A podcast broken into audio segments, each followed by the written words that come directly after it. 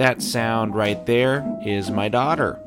It's her heart beating at 37 weeks. And I remember the first time I heard it at 8 weeks and being absolutely amazed. It was moving so fast.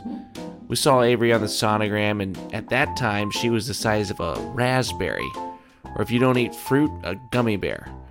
She's now the size of a canary melon, which I don't even know what that is, so let's just say she's the size of a giant gummy bear.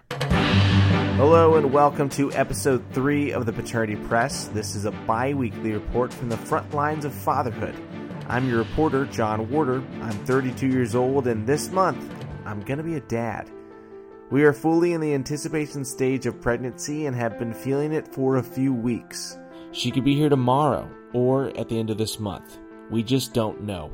Back in September, nine months seemed like a long time, and it's all been building up to this moment where we found ourselves living in the constant questions How are you feeling? and Are you ready? To both questions, we say we don't know.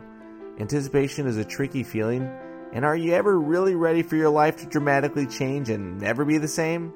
Great questions, tough answers. And very soon, we're going to find out. In today's report, we will dive into the process of what we packed in our go bags and some news that we received about Amanda's higher than normal amniotic fluid. What does that mean? Well, we got to interview the mother of Avery herself. All this and more with the Paternity Press.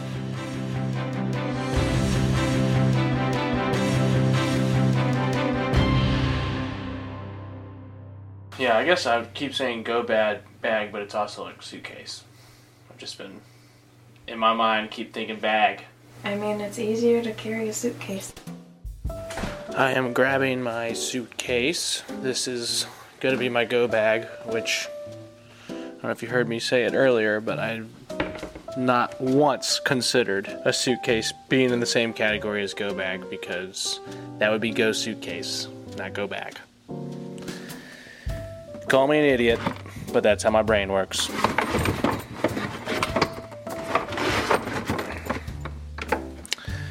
And it's in a tight enough spot where I can't really get it out of this storage thing in my garage because my car is parked here.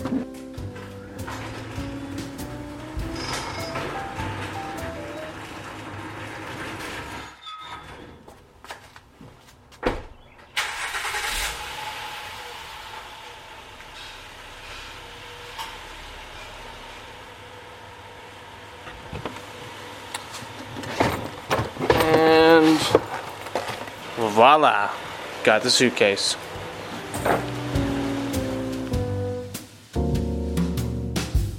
So packing for like three days. That's what I would say. Just at least three pairs of underwear or four. In I'll do four just in case I have an accident. case you poop your pants. Yep. Uh, we packed these a little while ago, so I don't really remember even what's in here. So it's like a time capsule. I'm about to find out with you. This was smart. I've got a phone charger in here because, on the off chance that I forget mine, actually, it's not an off chance, it's a very high chance that I would forget it in the rush of leaving. And so this was just past John really looking out for future John. We've got socks, and then on the other half of my suitcase is a giant blanket. We also packed some snacks and games to pass the time. Apparently, food isn't always around, so if you find yourself needing to pack a go bag or go suitcase, pack snack. Of course, doing all this, getting everything together, got me a little antsy. Just wanted to make sure that everything was in our line of sight when we need to go out that door. And if it wasn't, I couldn't guarantee that it would be in the car on the way to the hospital. So, yeah, I got a little antsy.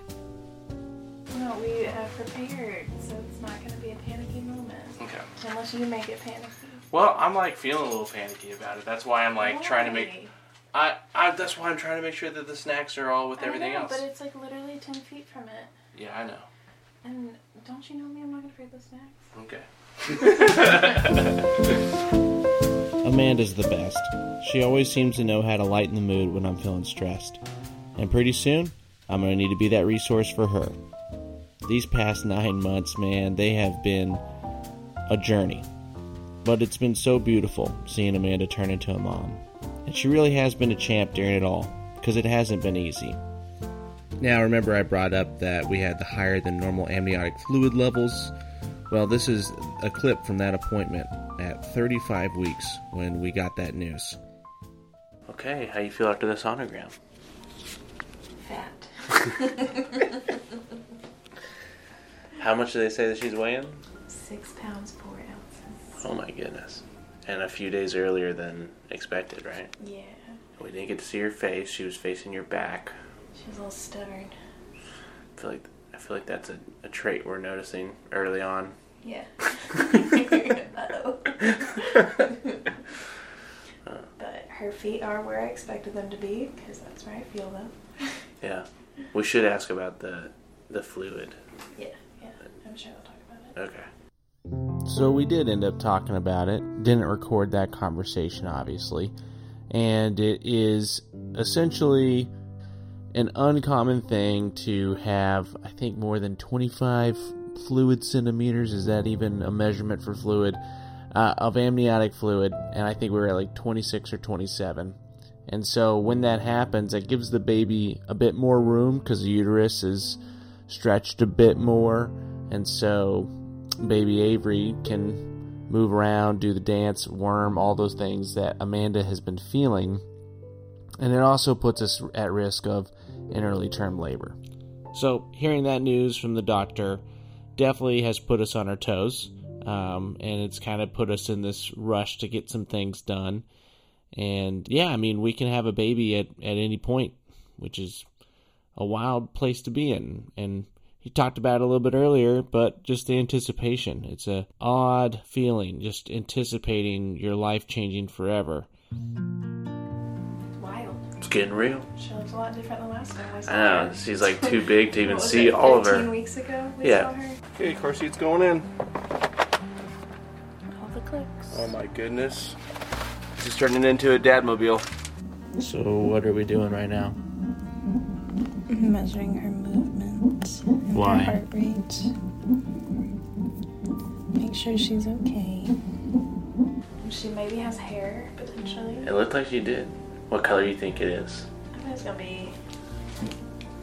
I don't know. If she's got hair, it's probably your hair, so it's dark.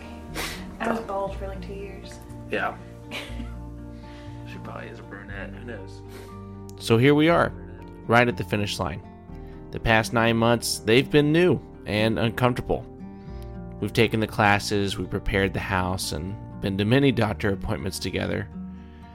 And along the way, we've gotten a few surprises. Like this one. So what's the news that we just got? You're having a baby next week. Today's Thursday, June 8th. And by Thursday, June, June 15th, we're in labor having a baby. Yeah. If it's not sooner. And today is June 13th. Still no baby. So by the time you hear this, I will more than likely be a dad. Next time you hear from me, we'll talk about it.